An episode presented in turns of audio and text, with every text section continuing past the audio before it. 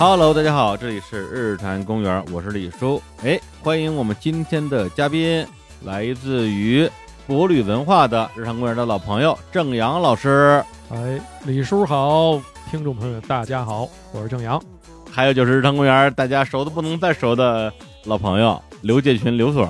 哎，李叔好，郑老师好，我刘所。我刘所有这么自我称呼的吗？现在用刘所这个混迹江湖嘛、嗯、啊，就是感觉他已经不是一个职称了啊，是一个昵称。对，以前是上班被叫刘所，现在是下班被叫刘所。那看到这个阵容呢，我们的听众可能会啊颇感意外啊，因为这个阵容这个组合第一次出现，为什么呢？哎，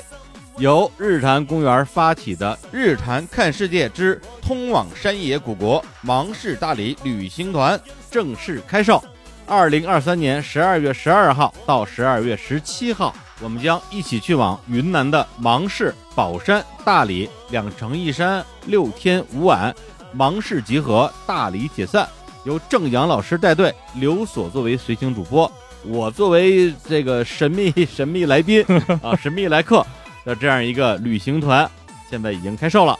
然后大家打开今天我们日坛公园的推送，此时此刻你就可以下单了。哪儿到哪儿你就让人下单啊？这不是怕有着急的同学啊，怕等节目听完了就买不着了，所以给大家一个抢购点啊！这是本期节目的第一个抢购点，大家要珍惜。虽说日坛看世界的口碑在这儿哈，但是我觉得李叔还是应该给大家先介绍一下行程，到底要去干嘛去，是吧？啊，行，那我我稍微介绍一下行程啊，介绍一个行程简介啊，应该说是行程最简介，看我能不能一分钟把行程说完。首先第一天芒市集合开营仪式、开营晚宴。第二天我们去寻访飞市夜猴，去百色小吃街吃小吃，然后去逛芒市的菜市场，去金银塔听刘所讲解南传佛教的宗教建筑。下一天我们会来到宝山的百花岭丛林徒步，接下来是野温泉的体验以及夜探猫头鹰。再下一天在百花岭鸟塘观鸟，然后我们一起前往大理，夜游大理。到大理之后，第二天刘所将带领我们在南诏大理国的遗址进行一场 City Walk。 接下来我们将到大理的无为寺徒步，去参观段誉的历史原型出家的寺庙。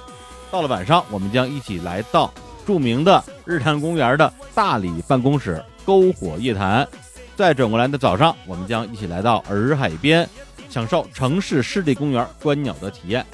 然后大理解散。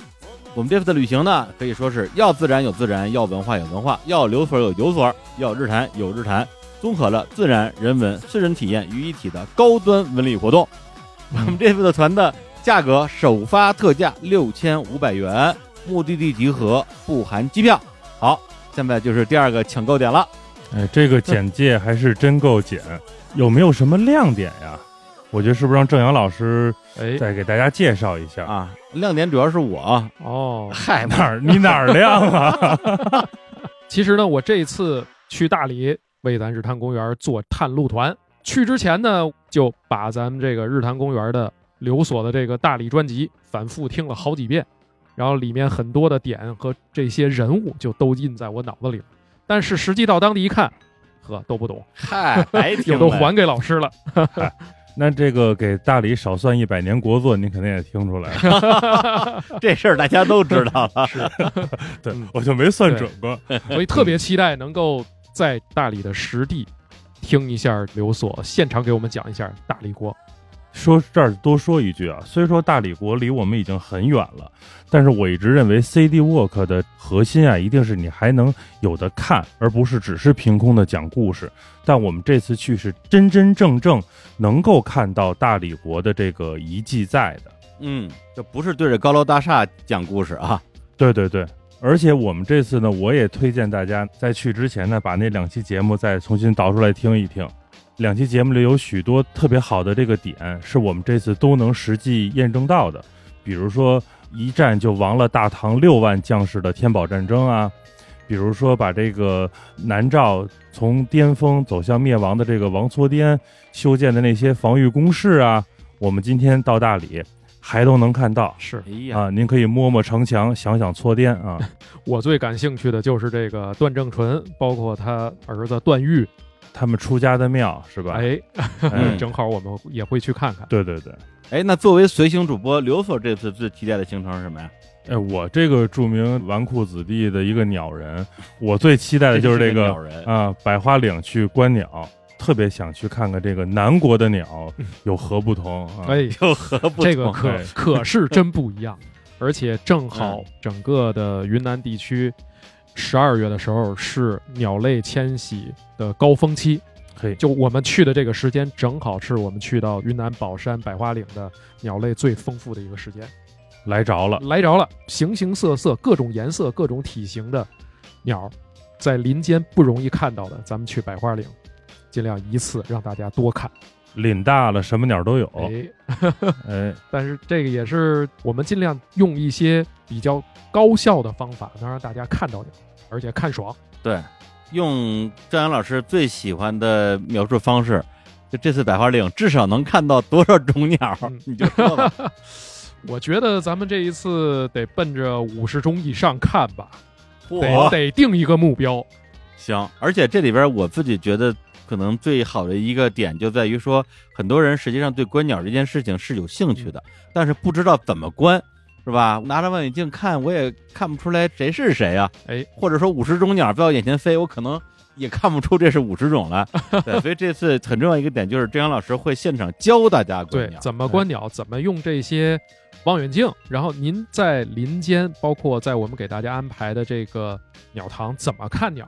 包括怎么去鉴别鸟和学习一些鸟类知识。因为现在啊，观鸟已经成为一种非常时尚的年轻人的一个社交手段和在荒野中进行自然体验的一个很好的形式了，特别潮啊！真的呀，已经不是那个老法师打鸟的阶段了，不是不是，现在特潮，身边好多的年轻人都在看鸟，天天聊的好多我都听不懂，呵厉害了。嗯，行，那再给大家最后一次撇不撇这个提前抢购的机会啊，因为这期节目呢按照我们原来的计划啊，肯定是把我们这回的行程掰开的揉碎了给大家讲一遍，但是我觉得呢即使是作为一个开团节目啊，老讲这些或者说只讲这些也没啥意思，所以今天这个节目呢我们还是定了一个主题啊，显然我们三位就是还算是比较喜欢旅行的人啊，张扬老师不用说了，人家就干旅行了、嗯、来分享一下我们自己的一些旅行的故事。那么关于这次行程的一个比较详细的讲解啊，不也不是比较，就是非常详细的讲解会放在本期节目最后的十五分钟半个小时吧，很多听众可能已经拖到那个位置了啊，随便啊，反正呢在我们接下来分享我们的旅行故事的这个期间，那些对于本次的行程哪怕没有那么了解啊，就一看说哎呦有刘所那我得去的听友们就已经可以下单报名了。那接下来进入我们今天的故事会时间，那今天我们设计的一个小小的主题呢，就是因为咱们也都是走南闯北啊，吃过见过，去过的地方也也多啊，见过的风景也多，但我觉得总有一些瞬间、一些时刻、一些画面，是让你觉得在那一个刹那，你跟这个世界共振了啊。咱们说的文艺一点，跟这个世界共振了啊，连上了。然后张扬老师呢，本身是一个自然爱好者，也是一个非常厉害的摄影师。啊，刘所呢是搞历史的啊，搞学问的。我呢就是一个嗯普通的路人啊，路人游客。我每个人旅行时候关注的角度都会不太一样，所以今天我们也想从不同的角度给大家来讲一讲我们那一个所谓的共振瞬间。哎呦，要说到共振吧，这些年震的点还挺多的，呵呵，尤其是我们喜欢玩探险的。我印象特别深的有一张照片，是我拍过非常大的一只螳螂，但是拍这个螳螂的时候纯属一个巧合，因为我不是奔着拍螳螂去的。但是，嗯，你真遇到它的时候，你就觉得我的天哪，这个世界上螳螂竟然这么大，有二十厘米大，二十厘米，哇，比划比划，一拃一拃半啊，都快一拃半了，嗯、非常大的一只，而且是全身通红色的一只大型螳螂。哦，赤发鬼刘螳螂，哎呦，这个、破梗哦，真够破的！赤发鬼刘螳螂，我刘郎，哎呦天哪，没事儿，你继续。好好好，我我继续回到我我的梗，没没没有，不是我的梗，继续回到这啥。我们去的这个地儿呢，嗯，是我特别喜欢的一个国家，就是又回到马来西亚了。哎呦，这次去的是另外一个州，在沙巴州的一个很有名，嗯、只是在我们这个圈子很有名的一个营地，是特鲁斯马迪山。嗯、很多人都没听过这个地儿啊，但是呢，它是一个世界上非常有名的昆虫发现地，所以对我们自然摄影师来说，这个就是一个宝藏地点，可以拍到在整个婆罗洲分布的数量和种类非常多的大型昆虫都在那儿。但是呢，去这儿我是经历了好几轮的心理建设呀。哎，一开始听这个条件的时候，会觉得心里一颤，因为我们在去这营地的时候看他的介绍，里头写了旅游者不欢迎，没有旅行经验的不欢迎，然后不喜欢昆虫的不欢迎，您别去，就是特别极端，各种不欢迎。真正去了以后呢，才发现这个条件，我的天哪，简直没有办法形容。首先呢，我们去的比较早，我去的是二零一五年，嗯。到达这个地方是一路的坎坷。首先呢，我们到了这个亚庇市，迎接我们的车不是非常舒适的这个旅游大巴，是一队的 S U V， 就是皮卡，行李呢就被非常暴力的扔上了这个皮卡车，嗯、然后我们就坐在皮卡上就开始颠颠颠颠颠，六个小时从亚庇市颠到了这个山的山巅上。我们这一路啊就不停的在琢磨，哎呦，到底什么时候能到啊？就感觉这屁股都不是自己的了。如果晕车的人，那您去这儿真是挺虐的。而且半路经常停车，为什么呀？在雨季的时候，这个路如果被破坏了，下来司机自己拿着铁锹啊，然后枕木啊，自己铺路，必须进去。哦。然后进去了以后，更郁闷的事儿就都出来了。第一，要服从营地的安排，住哪儿你说了不算。哎，我就想挑一个有窗户的房间，那抱歉，你挑不了。然后厕所、洗浴全是公共的。哦，你说公共就公共吧。一开始不明白为什么这个不喜欢虫子的不让来，后来一进就发现了这问题。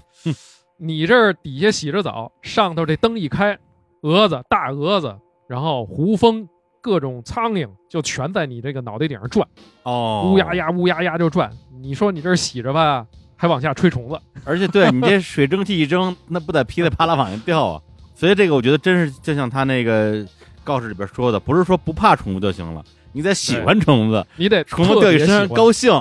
你阿库纳马塔塔，阿库纳马塔塔可还行，阿库纳马塔塔还真挺舒服的，人家能住这个帐篷酒店。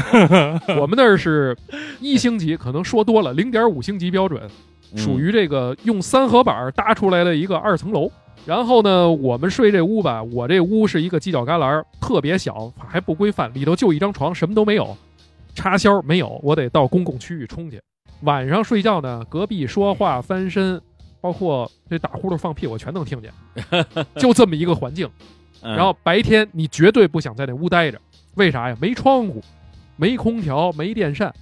白天只要太阳一升起来，你这屋里就跟一个铁皮房子似的，我就必须出去。它其实就是个窝棚，它根本就不是个房间。是，它晚上呢又冷，这个山上我们大概在一千二百米左右，嗯、这山上晚上只有十五度，外头穿一冲锋衣，里头还得穿一抓绒，差不多就够，嗯、这么一个状态。所以这个地儿呢，吃住各方面条件都比较极端。每天吃饭，人家营主做什么你吃什么，一般就是一个两个菜的自助餐，啊、呃，一个菜一个饭。然后呢，有时候给我们加个餐。他那儿的因为是昆虫营地嘛，会有十五盏灯釉布。这灯釉大家知道吧？就是我刚才说那洗澡我就灯釉了。不是不是，嗯、加加个餐加的就是昆虫是吧？对，所以说咱喜欢吃昆虫才行。不对，而且就去那儿，我们有一次赶上莫名其妙，就今天没肉，然后我问肉呢，哎，你看那灯釉布第几排，哎，是不是上了一堆寄鸟，把那翅膀都揪了，弄一盘子过来，才是自助餐，自助。我们就特诧异，然后一会儿看那个马来小哥啪啪啪啪跑过去了，一步上的蝉少了一半，因为他那昆虫数量太大啊。过来我们就负责这个揪翅膀，揪翅膀，然后直接上烤架开始，得香喷喷的这个蝉就上来了。然后我们这不敢吃啊，一开始没想到这么野，担心这担心那，然后人家马来小哥啪啪啪开始嚼，然后告诉我们啊，这个母的好吃，公的没籽儿，吃那母的，母的也没籽儿，知道知道哪是籽儿啊？哎呦我天哪！然后这个体验就极致了，嗯。然后还有一些刚才说的这个连接不上，为啥啊？整个营地没信号哦，你只要在营地里面，你就人间蒸发，然后我们就蒸发了。然后后来呢，营主跟我们说，其实有信号，你不说，他那儿啊营地没电。每天晚上六点以后，他启动那个煤油发电机，他发电。嗯，发电之后呢，他在半山腰修理小屋子，那小屋子到时候能够通灯。有一个像我们原来看那个闭路电视有那大锅哦，你得冲着那个固定的方向，他冲着底下的一个小城市的方向，哎，把那信号打开了，我们能收到三 G 半到四 G 之间的一个微弱的一个信号。嗯，哎呦，特开心，就终于跟世界互联了。那个时候，整个营地的人都会挤在一个十平米的小房子里。你想想那个场景，马来人、我们，然后所有人都坐地上蹲犄角旮旯，跟那儿享受那个冲浪的快感，发不了朋友圈。这感觉就跟，比如说三十年前，哎，手机还没有普及，就座机都没有普及之前，一个村就一个电话在大队，然后大家打电话就得去大队打电话，那种感觉是一样的。是，然后这网吧它还限制你用，总共的这个时间大概只有一个多小时。嗯，用完了以后，人家说这东西太费电了，嗯，就关了。他们要把所有的电能给放到这个十五盏灯釉布上。哦，因为我们做昆虫摄影嘛，要有那大窗帘白布，然后前面点一盏非常大的两百多瓦到四百瓦的一个灯啊，然后整个布在晚上是黑压压的一片，因为上头全是虫子。如果你怕虫子的，你就受不了，我们就是把这个领口扎紧了过去，嗯啊，去找这个里面比较好看的昆虫，啊，所以这个灯釉布它不只是用来捕猎的，不是不是不是为了觅食用的，因为我们主要是去做自然摄影，所以有好多好的虫子全是在这十五盏布上找到的啊，十五盏布绵延一公里啊，哦、我们十五盏布看完一圈一个小时，嗯，从晚上七点开始亮灯。我们巡夜要巡到两点睡觉，然后有时候两点舍不得睡，为什么呢？它这个昆虫灯釉啊是七点到九点一波，九点十一点一波，十一点到一点一波，两点以后一波。哦，它来的东西不一样。你上大货，这咱怎么上大货呀？大货又来了，就是得等这个特别好的时间，你去对了地儿，您把这布都弄全了，嗯，你再不停的去刷。所以这个人啊，一直都是亢奋的状态。嗯，这三四点钟终于想睡个觉了，得五点准时，婆罗洲长臂猿开始叫唤。哦，漫山遍野全是那个原声提不住的那个声音，还真是原声提不住。我靠！然后这个屋里吧，它还巨音，就感觉你做梦似的，四处都是这声音。所以这种极端的情况就全被我们赶上了。嗯，每天都在无限的重复这个状态。所以在上头呢，我们是又兴奋又困，你还不能睡，你就琢磨你睡完了，这虫子就被别人拿走了。对啊，大货让让别人给给让别人抢了，得着了，不行，我们就得也得抢去。是、嗯，而且我看你们这个就是基本上拿这个叫什么灯釉，把这虫子吸引过来，大货呢你们就给它拍了，然后 那, 那些糟干呢就就直接吃了吧，感觉就不会的，基本上天亮了以后，这些虫子就都飞走了啊、哦、啊！然后晚上不仅我们自己跟这儿拍，周边的动物会过来跟我们抢东西，比如说猫头鹰那边有马来雕鸮，好不容易飞到一个我们的目标种南洋大兜虫，大概十几厘米的一个大型甲虫，刚飞过来、嗯、还没落布上呢，得人家雕鸮两个大脚丫子直接就给抓走了。哦，哎呦，我们这儿的痛苦啊！然后我们就死守，我就守这步，我就跟他耗。我的目标呢是拍南洋大兜虫，就是拍整个马来西亚在婆罗洲最有名的一种大型的甲虫。但让我最惊讶的就是，有一天灯釉布上来了一只赤发鬼，超乎我想象的赤发鬼，赤发鬼刘老师，刘老师，好，然后刘所天就兴奋的不得了，就啊，长这么大从来没看见过二十厘米的大螳螂，还是红的，嗯，就感觉飞起来的话内翅都是橙色的，就感觉很怪这个东西，哦、所以当时就觉得这个是大货中的大货，极品大货。这这个螳螂的学名叫什么呀？叫红椒箭螳，椒是芭蕉的椒，箭螳是弓箭的那个箭啊、哦呃，箭螳。它也是一种非常大型的拟态螳螂。我跟那个营主沟通了以后，他说这东西啊特有意思，数量少，它模拟那个芭蕉花儿，哦，咱去那热带地区不都见那种那个香蕉的吗？嗯，那香蕉那个花儿叫什么来着？嗯、无限花絮。那香蕉花能一直长。嗯，红椒见它，它就趴在那个芭蕉花上，把自己模拟成花瓣的一部分，就是、或者说这花蕊的一部分。哦、然后呢，前半部分发橙色，后半部分完全就红了。那确实很像啊，还在渐变的。对，模拟在上面拟态，然后就捕食。飞过来的这些蝴蝶啊、蛾子啊，给这个花授粉的这些虫子就吃，因为它个体足够大，所以在马来有一些特别大型的蝴蝶，十厘米一展的这些大的凤蝶，嗯，也都能直接抓过来吃。哎呦，听了以后就震撼我的世界观了，因为在我的世界观里，我觉得婆罗洲最好看的昆虫就是南洋大兜虫，嗯，但没想到我见到红椒剑棠以后，我一下就被征服了。当时我发现它的时候，我全身的这个鸡皮疙瘩都起来了，我就觉得，哦，我的天哪！我之前见过很多虫子，但是还能有东西能够把我完全的震撼掉。最后这张照片啊，我拍了以后，这张照片让我得到了当年的佳能十佳摄影师我参展作品里最重要的一关，哦，就是他助我获奖。同时，我就觉得这个对于人对自然的感动，你只有亲历这个地方，嗯，你只有去感受了这些东西以后，你才能够把你最想要表现的这个作品呈现给大家。这个是我印象特别深的一次旅行。嗯，听完郑老师这个感受以后，我第一次觉得，其实可能刘唐的颜值还不错。就你就接这个。不，本来是特别美好的一个螳螂仙子、啊、是吧，你别管她吃不吃她丈夫吧，反正挺高兴的一件事儿、啊。然后被李叔前面那个吃发鬼刘唐狼这个这个梗弄得我就一直哎想想嗯还挺好的。哎，那顺这个我正好问一个问题啊，因为咱们之前聊那个沙拉月，就咱们那个开团的节目，当时不是聊到咱们一起在沙拉月那个丛里边拍到了那个夜猴，婆罗洲夜猴是吧？对，婆罗洲夜猴那个。大货中的大货，大货啊，是特别稀有。然后呢，我看到我们那个节目评论区有人评论说，人家已经这么稀少了，只有几百只了，你为什么还要去打扰他们，让他们自己跟那待着不好吗？这个问题，说实话，第一时间我还不知道该怎么回答。对，我想请郑老师从自然摄影师的角度来解释一下这个问题。我们自然摄影师其实有很多的时候会去记录。世界上很多珍稀的动物，不管中国的自然摄影师还是国外世界各地的自然摄影师，他们都有同样的一个爱好。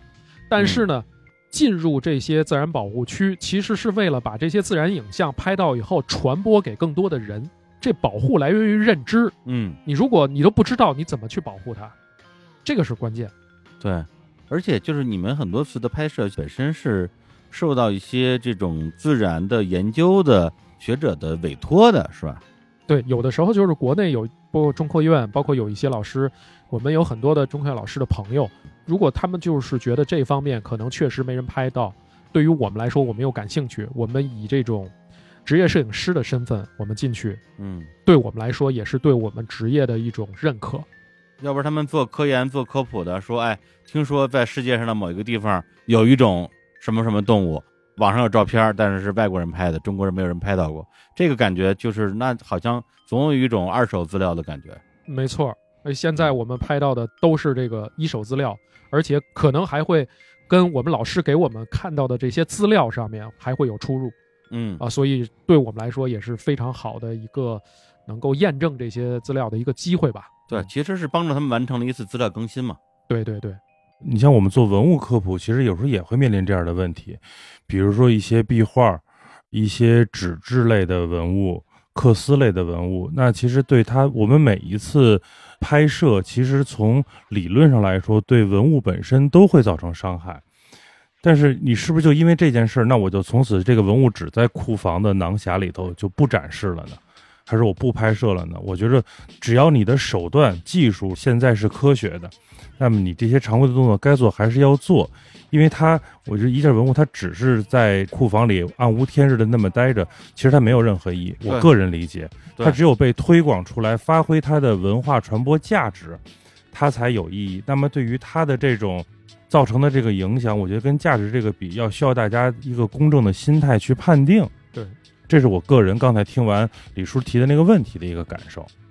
而且我也了解过关于文物摄影方面的一些专业技术，嗯，之前也是觉得这个领域非常神奇，因为很多的文物是不能够用闪光灯拍摄的嘛，所以它对于这个摄影器材包括摄影光线都是非常非常考究，而且不是像我们拍野生动物一张就行，都是叠加拍摄，嗯，可能叠二十张三十张一百张，然后非常精细的后期才能把这个东西完成，是非常非常辛苦的一种专业性拍摄。对，因为我之前做过文物 三 D 数字化的这个工程嘛，可能一个文物需要从拍摄到后期制作大概一周的时间，但是这个文物只要我做完了以后，我把它放到一个平台上的时候，所有的喜欢它的人你就可以三百六十度无死角的，甚至说像我们自己这些文物保管员一样，我可以看看它的里头，看看它的底，看看它的这个历朝历代修缮的这些接痕呀，所有的这个伤啊，这些部位，就是我觉得这是一个非常有意义的事儿、嗯、就和郑老师拍动物其实是一样的。对，他不拍的话，我们怎么知道这个世界上有一种螳螂叫赤发鬼？赤发鬼，赤发鬼，流螳螂。嗨，那来刘所要不要分享分享啊？你的共振瞬间？嗯，那既然节目开始，李叔就定了调子嘛，哎、那我也就讲讲自己两次和历史文物的共振吧。第一次是还没有真正做文物的时候，上大学啊、哦，大一，哇，那么早？对，就。震的比较早什么玩意儿，就是因为那个时候正好是刚刚高考结束嘛，高考就是创造了我高中生涯的总分成绩的最低分啊、呃，如愿以偿的就跟所有的理想大学失之交臂，嗯，就上了一所我市的普通高等院校。那个时候人就会特别的丧，嗯，因为我当时觉得说我不想复读了，读书这件事儿我已经读够了，爱什么样什么样吧。然后那个时候人就状态特别不好，就每天特颓。正好那个时候我特别好的朋友，他因为他个人的问题，他就把自己给给送走了。然后我整个人就那个时候大概就是一个崩溃的状态，就是我自己已经变成这样了，然后你身边又有了这样的事儿。然后就有一天晚上，我突然之间突发奇想，我要去云冈石窟。就我不知道为什么要去。你之前对这了解吗？还是只听说过名字？只听说过名字哦，就是后来节目里讲的什么云州啊、大同啊这些什么都不知道，就觉着我想去云冈石窟，我就特别想去，嗯，什么。然后第二天早上起来五点开车就走了，那时候还不像现在有动车嘛，当时开了一个大屁股桑塔纳。那天风特别大，还下小雨，然后我记着走八达岭高速的时候，就不断的有那个侧向风兜我那车屁股，然后脑子里也不想别的事儿，就先干到再说。到大同的时候就已经是中午了，把车停到这个云冈石窟的停车场，就先瘫在那儿了，特别累，一直在开车嘛，然后抽了一根烟，缓了缓，洗把脸，买票进去。其实进去以后不知道该看什么，那个时候也不懂什么叫文物，那个是零四年吧，找导游，我当时那个状态我也找不了，它不是你花不花导游这个钱的问题，是我整个人就是一个就那样的一个状态，我也不想跟别人说话，嗯，我就背着一个包，连相机都没拿，那个时候手机也不能拍照，对。就在那里头漫无目的的就走，也没有后来比如说我们自己出行时会戴个耳机听听歌什么的，当时什么都没有，你就觉得两边是空的，然后你就看着这些佛像，其实没有感觉，嗯。后来你比如你知道了相关知识，什么二圣并坐呀，在北魏的那些故事啊的时候，你可能再看你会觉得说啊、哦，这是我熟悉的，他的服装是什么，他这里讲的是什么故事。现在看是会有这些所谓的话外音，会有字幕的，嗯，但当时你眼睛里看到那些东西都没有字幕，然后你人是迷茫的，你看见那些东西你也迷茫，这玩意儿什么玩意儿？山上一堆人，对，就是普通游客去逛这些古迹嘛，其实很多人都是这种感受嘛，嗯，然后就开始怀疑说我干嘛上这儿来。嗯，就是你明明心里头是有一种冲动，说我就要到云冈石窟，那我比如说我去其他寺庙不行吗？但当时就不明白为什么非要去，我就一直一个人在那儿转，转到它快闭馆的时候，大概那时候已经三点多，因为到三点多钟的时候，那天也不是休息日，呃，人就少了好多了。我突然之间看到了一尊佛龛，那尊龛可以说是在整个云冈石窟里头看起来最不好看的一尊，因为它已经没有五官，嗯，我们说的华服这些东西就是纹饰全部都没有了，它就是一个坐佛，然后大概它的那个坐离地也就一米左右，位置很低，可能就因为它位置低比较容易被破坏，风化的特别严重。大家想象一下，就是只有一个做佛的那么一个轮廓在，然后他的五官都没有了，就是鼻子什么都磨平了，眼睛位置就是俩窟窿。我突然之间走到那儿的时候，我就就呆住了，然后我觉得说，哦，我原来是来找他的。云冈石窟有上千座佛，跟我都没关系，我今天就是来看他的，因为我只有看见他的那一瞬间，就像刚才郑阳老师说，看到螳螂的那一瞬间其实是一样的，你的整个汗毛是立起来的。嗯，我到现在都解释不了为什么。然后我就突然、嗯嗯、我突然这人就站在那儿就不会动了，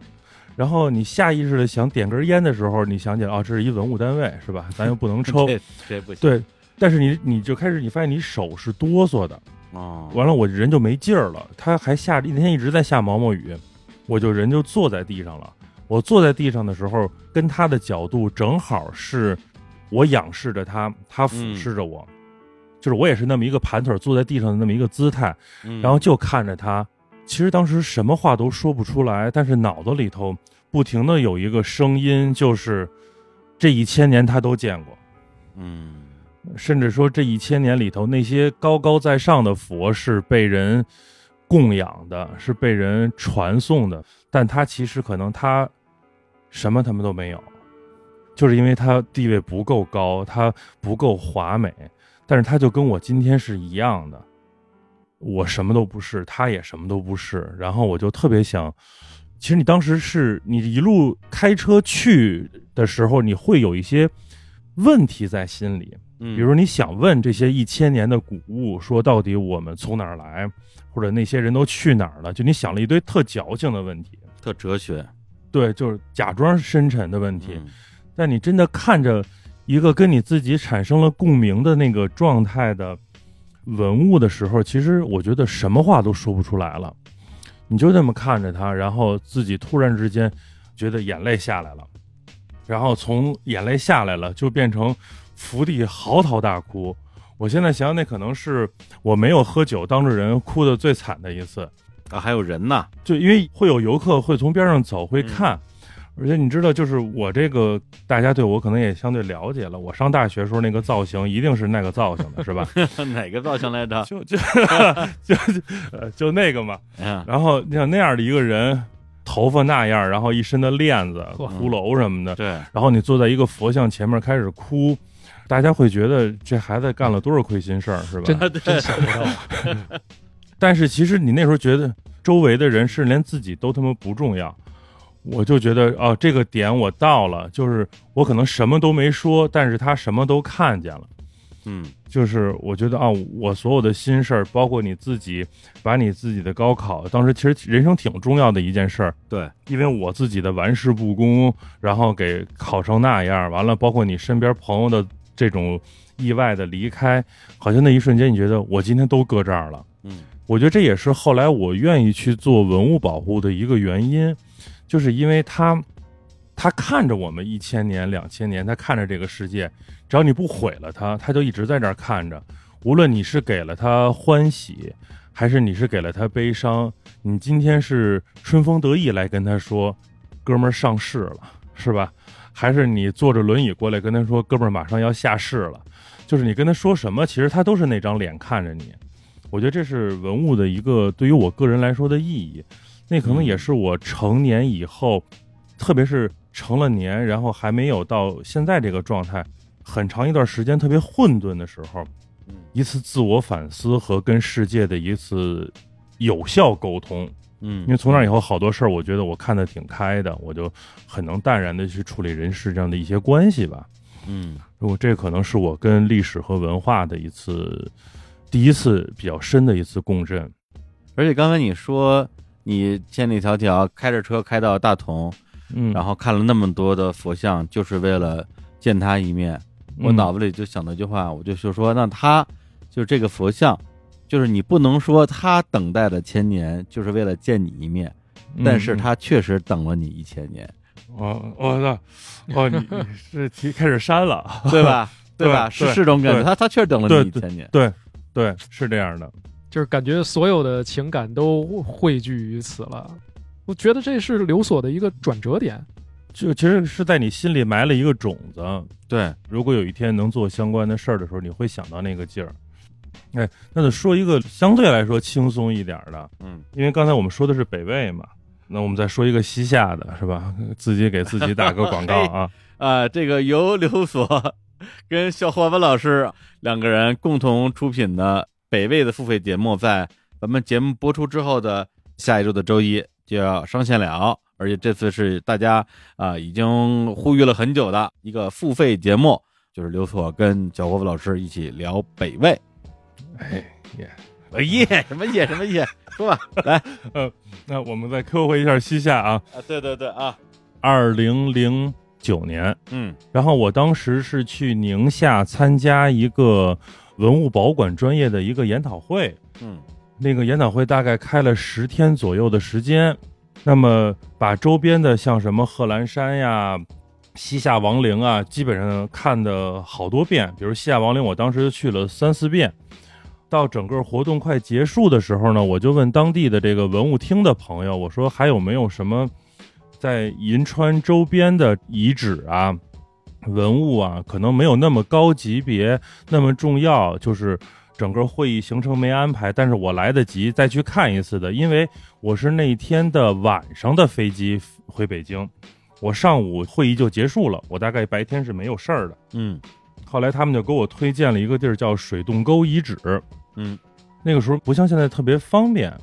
我就先在银川市里头坐机场大巴，把我的整个行李全部都托运到机场，然后从银川机场打一个车就到了水洞沟遗址。到那以后呢，没有游客，这是我第一没想到的、嗯、我和另外两个女同事，我们三个人去的，发现那儿并没有游客。然后那个讲解员的那个老师也特别的诧异，就是说说哎，你们怎么知道有这么个地儿？一听口音也不是本地的啊。我就跟他说，我说啊，我们是相关的，就算同行嘛。然后他就特别热情，他说那我就陪着你们把整个这个遗址转一圈吧。哦，那个是我参观了这么多文物的点儿，因为这是工作领域嘛，换乘交通工具最多的一次。现在我们坐那个电瓶车，就是那种类似高尔夫球童开的那种车，嗯，去了一个复原的古人类村落的遗址，因为它是复原的，就没有什么太多的学术价值，我们也就草草的看了一眼，然后徒步就走了二十分钟，看了一个干尸，因为宁夏的那个地方环境干燥嘛，它这个干尸保存就比较好。然后我们还当时年轻的小刘同志还给人家那儿指手画脚的，从这个展览和这个干尸保护上给人家出了一些主意啊。对，干尸要分离，这破梗，干尸要分离，你别老抱着它是吧？这大晚上的。但是那是我上过手的干尸里头最湿的一个啊！我说这已经开始反潮了啊！哦、这保管的不好、嗯。哦哦哦！现在好多年没去，不知道人家是不是有新的技术了。嗯。但当时的保管状况不是特别好。嗯。然后我们又开始骑骆驼，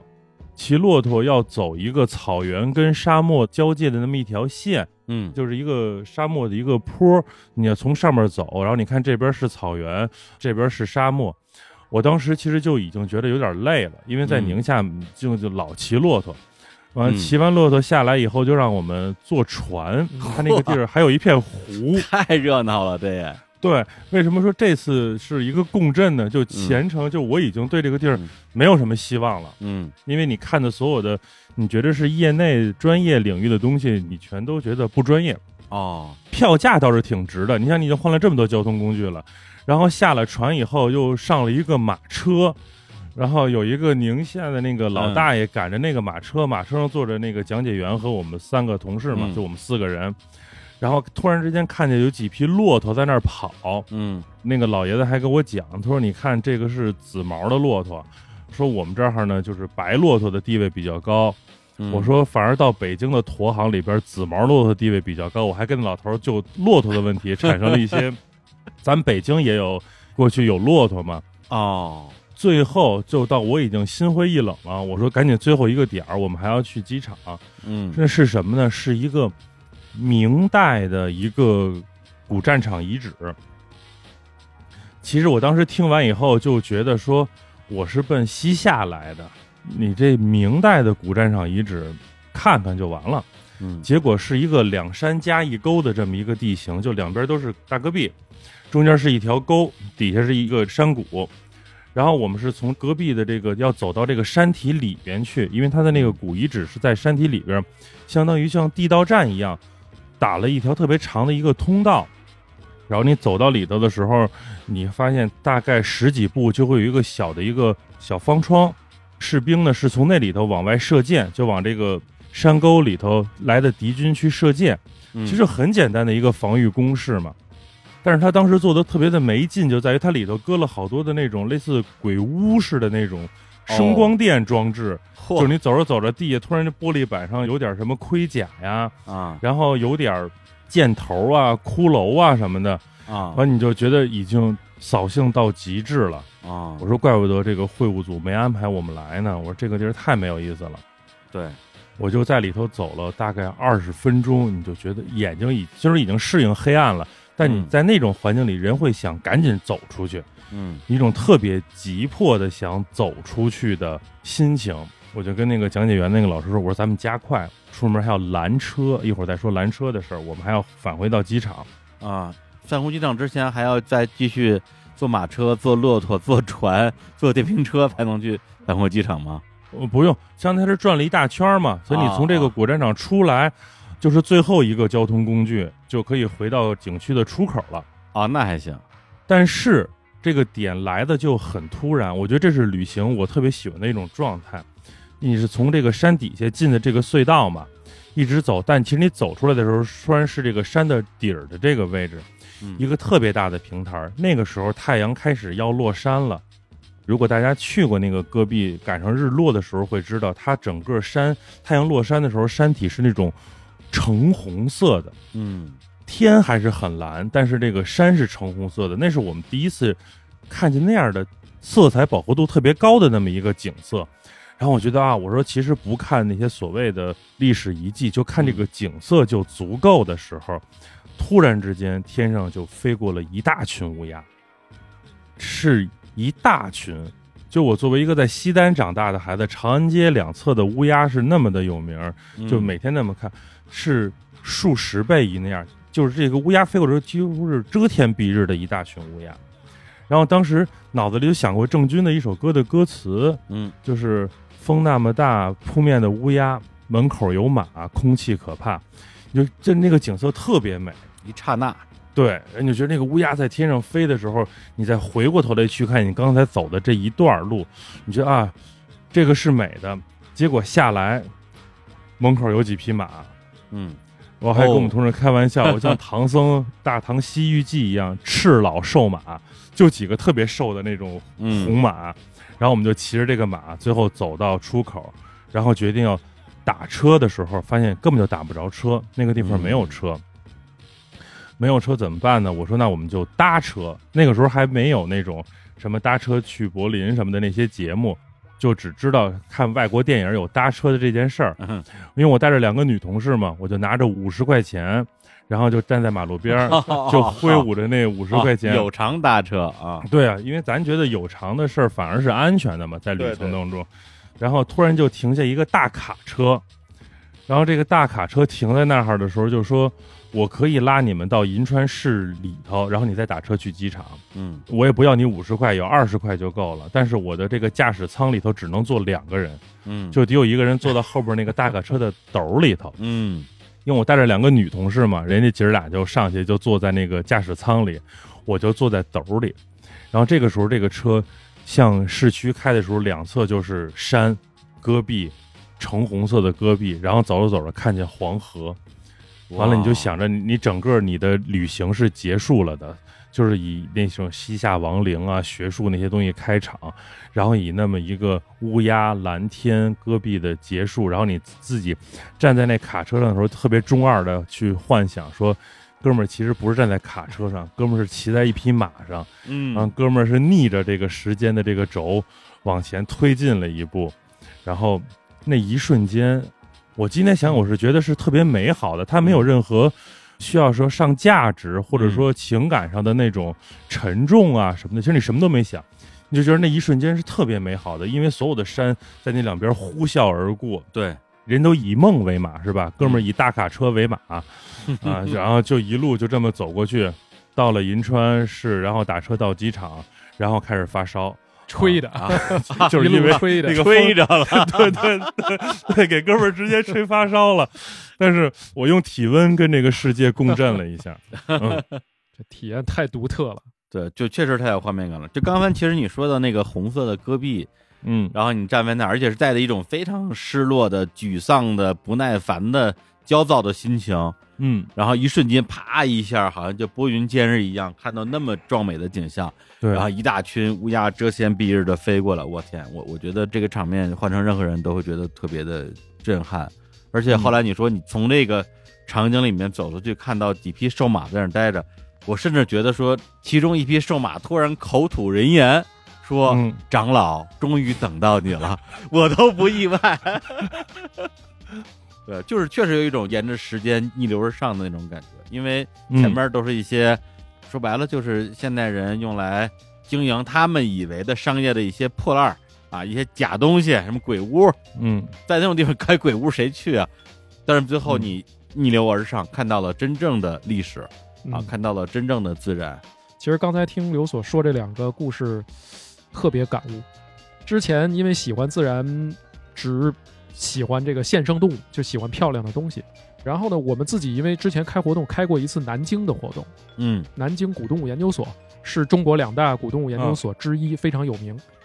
它那个里头有一个让我特别感动的点，嗯、因为它里面有一个大的挂钟，它写的是地球四十六亿年的历史，就是人类到底出现在什么时候？就我印象特别深。我们的出现是二十三点五十八分二十二秒哦，就整个地球四十六亿年，我们特别特别的浅。当时我们的这个古生物老师说了一句话，他说，就如果我们人类灭绝了以后，我们这个地层没东西。怎么说？我们留不下东西，太薄了。你像寒武纪，包括你再往前面石炭纪，各种各样的。距离我们现在几亿年历史的这些古生物演化的这个过程，人家都有几亿年的历史能够存留下东西，我们留不下来。嗯，就是我们的地层太薄了，什么都不算啊。那么放眼一看的话，那其实我们自己的生命又是非常非常的渺小。所以从那一刻起，我就觉得我必须把我自己想干的这个事儿都赶紧干了。时间紧迫、哦，这么转回来的。那那次也是感觉特别震撼。嗯、对，反正我是觉得，就是所谓的旅途中的共振瞬间，因为每一个人他的对于世界的理解不一样，然后大家的偏好不一样，性格不一样，很可能会在各种各样的不同的情景，然后有的时候是意料之中，比如说一些世界奇观，比如说像。我今年去了南极，然后去了那个伊瓜苏瀑布，都有类似于刚刚说的那种共振瞬间的感觉。但有的时候就有点像刚刚刘所尔说的，对，其实我觉得他说的那个那尊佛，甚至比那个戈壁，它更有它的这种偶然性或者是私人性，因为这个东西，比如刘所说了啊，我告诉你他在那个窟哪个位置长什么样，你去找去吧。你找着之后，你看着他，你大概率也不会跟刘所产生一样的感觉。嗯，就是这个画面、这个场景、这个心情，好像就是某一个大型的游戏设计师为了你设计的一样。所以今天我想分享一个故事，特别私人的场景，就是我今年八九月份我去了一趟欧洲嘛，然后去了意大利，在意大利待了一段时间。然后我去的时候呢。正赶上意大利夏天最后的余温，就特别热，然后就赶上他们一个什么圣母什么节啊放大假，然后饭馆都不开门，因为人家开饭馆的也也放假了，然后好东西也吃不着，然后去哪儿都是人，而且放假之后就全是游客，到处都是游客，我就疯了，我说我我跑这儿赶集来了，等于说在意大利那几天玩的特别的不开心，可能也是之前心理预期比较高吧，觉得文艺复兴啊什么人类的文明的瑰宝吧，这个那个的，等于说整个意大利之旅都是带着一种非常大的落差的那样一个心情，甚至有点煎熬的去度过的啊，就觉得说这一趟也不能说白来了吧啊，确实也看了一些一直想看的地方，比如说罗马斗兽场啊，然后佛罗伦萨的那个乌菲兹啊乌菲兹美术馆，全是人，特别热，就差给我捂出痱子来了。然后呢，一直到了真的是在意大利的最后一个晚上，第二天我就飞了。那个时候我整个人从心情上就已经是有点躺平摆烂了，就是还有好几个就属于你，比如说到了佛罗伦萨不得不去啊，一定要去，不去就这趟白来的景点我都没去。有的是因为买不着票啊，排不上队，太热，反正最后我就就还就哎。哎，怎么这么着吧，以后再说吧。然后那天晚上我就上网搜了一下，说今天晚上意大利有什么电影，因为我觉得来趟意大利比起那些著名的景点来讲，其实我更想体验一下那边的所谓的生活的部分，作为一个意大利人在意大利是怎么生活的。我就上那个 Google 直接可以搜到我所居住区域的基本上所有的电影院，可能有个十几二十家吧，你点进去之后能看到每一家电影院的今天的排片表，但是它全是意大利语，然后我就一个一个把它复制粘贴到 I M D B 上，然后去查这电影的资料，有很多的就是美国电影，像那时候排片最多的是奥本海默和芭比，但我说我到意大利了，我看什么奥本海默跟芭比我也看不懂啊，人家英文发音、意大利语字幕或者是意大利语配音这都看不懂啊，或者说那反正也看不懂，干脆我就看个意大利的电影吧，就是原汤化原食嘛，然后我就专门去找意大利电影，然后就还真被我找到了一部，这个电影叫《美丽的夏天》，就是它本身是一个意大利非常有名的作家啊，又是诗人，又是小说家，又是翻译家，叫切萨雷·帕韦泽这么一个人。他在中国不是特别出名，因为他的作品翻译到中国特别少，但是他本身是卡维诺特别好的一个朋友。然后他是一九零八年出生的，然后一九五零年的时候就自杀就去世了。反正一个活得非常悲观的人，然后他在一九四九年的时候写了一个小说叫《美丽的夏天》，这个作品获得了意大利最著名的文学奖项，就叫斯特雷加奖，就相当于比如说日本的芥川奖啊这样的奖项。然后这个电影是二零二三年的新电影，是一个女导演拍的，把小说第一次改编成了电影。我上网先查了一点资料，说这个有有意思啊。然后他的电影写的什么呢？写的是一九大概一九三七年时候的意大利的都灵，一个少女的个人成长史。对，因为后来我去看那个电影嘛，反正就讲她一毕业去了一个服装设计的那么一个小作坊啊，大部分在那上班的人都是那个女工踩缝纫机的，只有她一个人是设计师，然后跟老板一个女老板关系搞得非常好，非常器重她，然后是在一个事业的一个上升期吧。结果在这过程之中呢，她又跟自己的男朋友两个人关系上遇到一些危机，然后她又交了一个女朋友啊，其实是讲这种少女的个人成长的这么一个，其实真的是特别浪漫，而且拍的也特别的唯美啊，画面特别漂亮的一个电影。我是在 Google 上看了一下这个片子的三分钟的预告片，我就觉得说哇，这个电影太美了。虽然我我相信我肯定一句听不懂，但是这些电影我觉得如果我想体验一下在意大利看意大利电影，这个电影是非常适合的。然后那天呢，我就是在佛罗伦萨的一个城区，当时最后好像是逛街啊、购物啊，买了点什么火腿啊，我忘了，反正买点伴手礼什么又带回来。然后买完之后一看，我时间差不多了，还有大概半个小时，我就扫了一辆自行车，因为佛罗伦萨的交通特别的恐怖，就是它本身公共交通非常的不发达，就公交车什么的就特别少，而且要等很久，也没有地铁，也打不到车，就是你拿 Uber 叫车的话，大概率叫不到。偶尔能叫到，基本上就是哪怕两公里也得人民币三百块钱起，而且你还叫不到。对，基本上那边的人感觉就是移动基本靠走。但是后来我发现，哎，我拿我意大利那边的手机号注册了他们本地的一个叫共享单车的这么一个软件，注册完之后一扫就真的能打开。当然非常贵，因为它分成纯那个人力的，还有那种加助力的。加助力的话，比如说你骑个两公里，也就十几分钟，也得收你个将近十欧元，就也不便宜。但是呢，总比打车便宜，而且你骑车舒服啊，就是快啊。结果那天呢，就死活也没有扫到这个带助力的，就直接扫了一个人力的。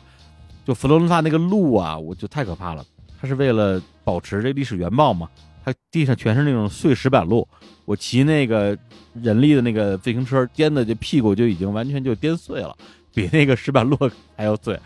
然后就在那个路上呱呱骑了一大段，然后骑着就骑着就骑到了旧桥边上。它那儿有一个旧桥，是以前非常重要的这样一个交通要道吧，然后现在呢已经是一个景点了，然后上面也有一些商铺，商铺就开在桥上面，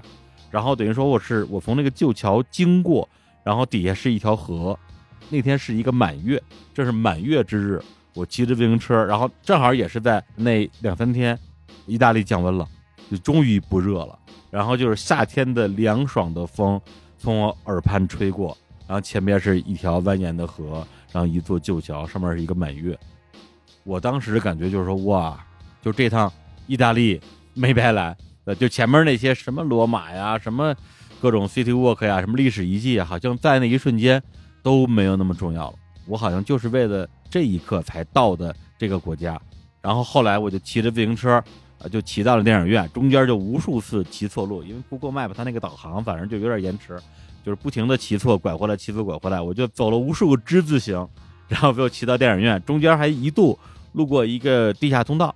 Google Map 指的地图就是直着骑过去，你看在地下通道它有那个上下楼梯，我说这玩意儿怎么骑过去啊？那自行车也挺沉的，后来我把自行车我就给它还了，还了之后步行穿过了整个地下通道，上去之后又扫了一辆自行车，又花了一次钱，然后骑到了一个电影院，到电影院的时候正好赶上开场，然后就是那种刚刚我提到的那些美丽的画面，然后一九三七年的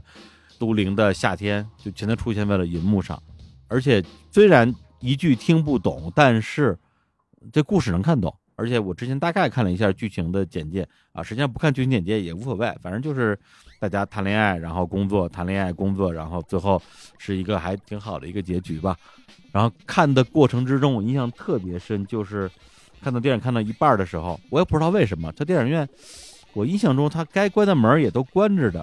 但是不知道它从哪儿进来的一个通风系统，而这个通风明显不是夏天的开的那种冷气空调，而是你感觉就是那种我刚刚在大街上骑自行车迎面拂来的那种夏天的夏夜晚风，就是从电影院外面不知道沿着哪一个风洞吹到了电影院的这个里面，沐浴着我整个人，然后看着一个电影叫《美丽的夏天》，哇，就是那种体验，我就觉得真的是特别的无与伦比的。而且它本身不是一个说出来多牛逼的东西啊，就是我在意大利看场电影，但是在那一瞬间我达到的那种，我觉得是某一种颅内的那种高潮体验啊，或者说咱们今天说的那种跟世界的一种共振体验，对我来讲，我觉得是永生难忘的。可能你再过一些年，什么那次去意大利经历了什么事儿啊，包括有多热多难受，去了哪些景点全忘了，最后唯一记下来的就是这一次骑自行车去意大利的电影院看一部意大利电影的这样一个非常私人的回忆。其实刚才李叔说的这个，我觉得是我在旅行中常遇到的一个状况，就是往往是提前有意为之的设计，因为你心里头有过一个期许。比如说我去看一个博物馆的时候，我之前知道我会进门看见谁的微笑，或者我看见谁伸着胳膊在浴缸里的那些东西，我大概都会有有这么一个预期。因为你有了预期，所以你就希望说我大概知道我会嗨到什么地步。就像我第一次去看布达拉宫的时候，我在西藏，就是我看见布达拉宫的时候，我从小听回到拉萨，然后关于布达拉的所有的故事你都听过了，然后你心里头充满了向往，但你真的看到布达拉的时候，你就觉得哎，我不用憋的，我喘不上气儿啊，就是这样，挺好的，它是一不错的东西，它挺好，但是你没有，反而是我去扬州雍措的路上，然后下来抽根烟透透气的功夫，天上有一朵云过来，那朵云是一个佛手的样子，就是一个五指的样子，哦、那朵云飘过来，我突然间坐在那儿说，如来神掌、哦、拍我来了是吧？对，这太如来神掌了，你这个画面。对，但那个那真的是一个手掌的，一个一朵云，特别、啊、特别像，就那么飘过来的时候、嗯，我当时觉得说，所谓的西藏朝圣之旅，你到底看的哪个是圣？嗯、我觉得那朵云是圣、嗯，就是像李叔刚才说的这个故事，你说意大利的那种浪漫，我们看意大利的电影、听歌剧，然后那么多，其实你看了所有东西的时候，那是他们的浪漫。对，或者那是其他人艺术家的，或者某些人眼中的浪漫，那可能不适合我们这一挂人。我们这一挂人可能对什么那种形式上的东西不觉得那是浪漫。但你你在意大利的这佛罗伦萨晚上颠颠颠颠颠颠碎了屁股以后，把自行车放在那儿，下地下通道再上去，然后去看一个姑娘的青春，这是一个浪漫。我觉得这是你真正跟意大利浪漫去共鸣的那个点。而且这个浪漫，我觉得它说白了是一个门槛相对比较低的全人类共通的浪漫、嗯、就是骑着自行车吹着夏夜晚风去看一场好看的电影啊！你说歌剧也好，包括比如说古典音乐也好，我都专门花时间去看了啊。歌剧我也去了，但是去了之后你觉得好听不好听？是挺好听的啊，《我的太阳》是挺好听的、嗯、但是你说感动吗？好像好像差一点儿，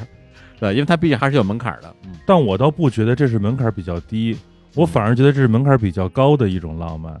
嗯，这需要我们的这个心窍没被蒙上，就你还有一个感知世界的这个心窍，你的心还玲珑剔透，你才会体验这种夏日晚风的浪漫，要不一定就歌剧院拍照打卡了，哥们儿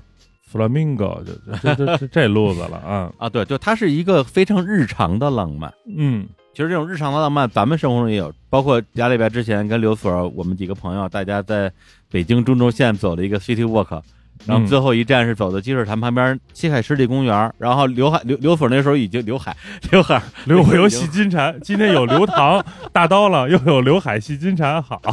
不是刘所那时候已经喝得醉醺醺的了。然后醉醺醺的就是那天还有信福臣老信嘛，然后大家就跟人讲这个荷花跟这个莲花跟这个睡莲跟这个晚莲有什么区别啊？然后那时候也是那种最后的夏夜晚风的那样的感觉，然后大家在就是在那种七嘴八舌的说一些其实特别日常的话题，但是在那个瞬间我就觉得说哇，今天晚上好开心，就是那种感觉，对，特别爽。那天是充满了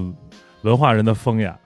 是是是是是，对、嗯，就是还颇有古风的那天，我觉得。对对对，喝的酒也有古风啊。对，那天喝的什么酒来着？西凤，西凤啊，对，信老买的，这确实颇具古风。嗯，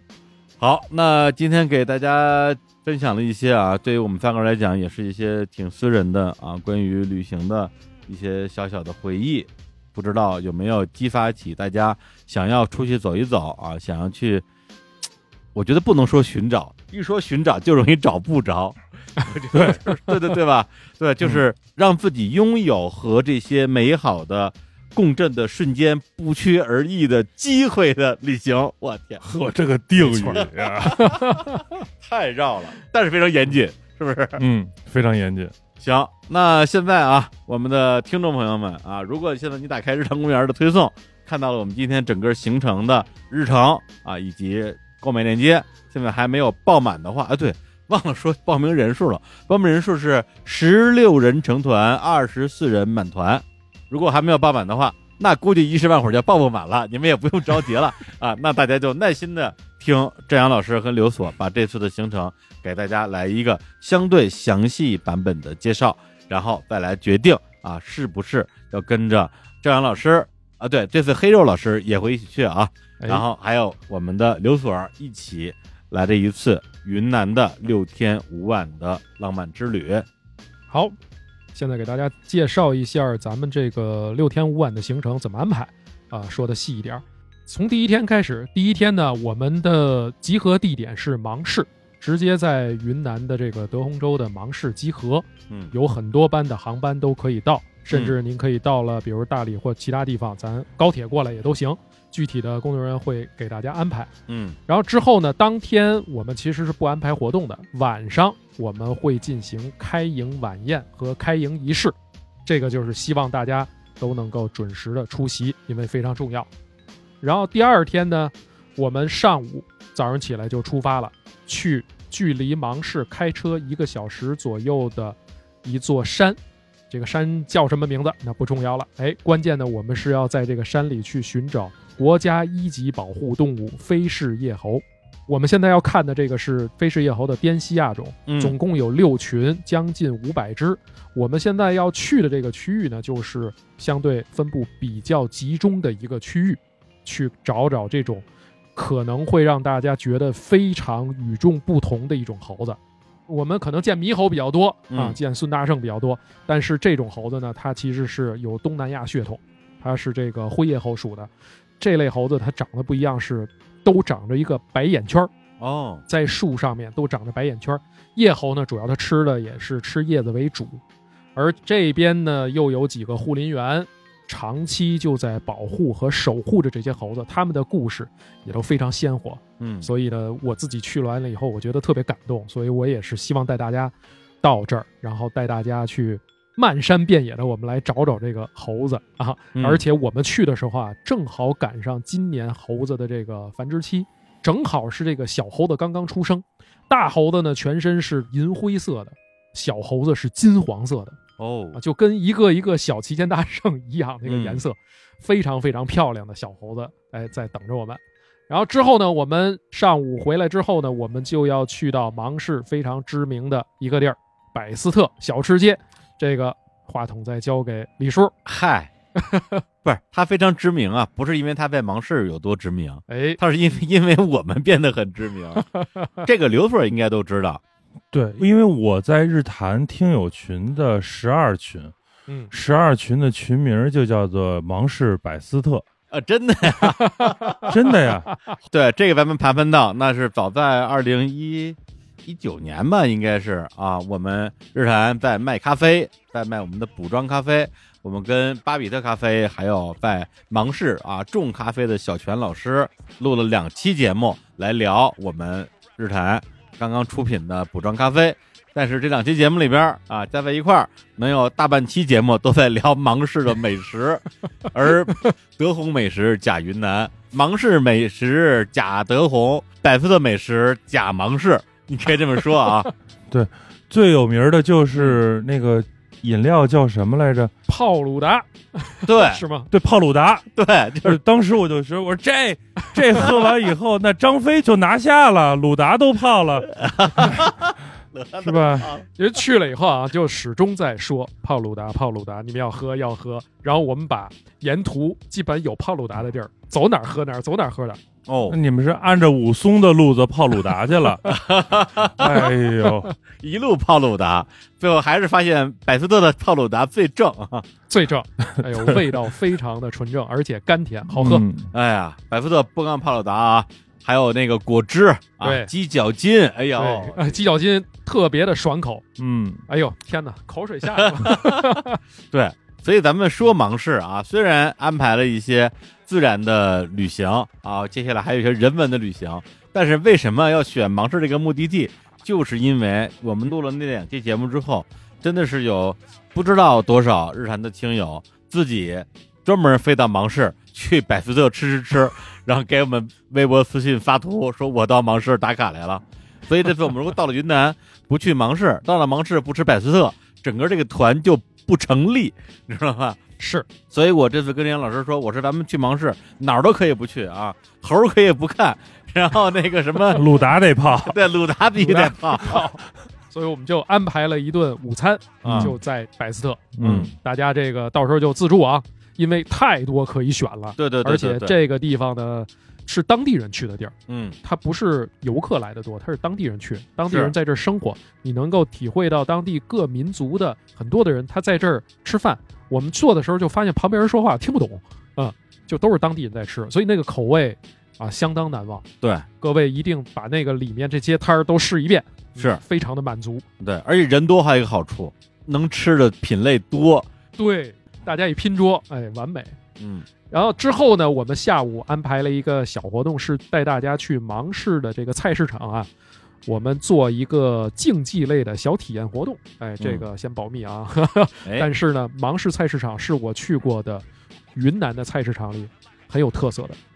卖的东西啊稀奇古怪的，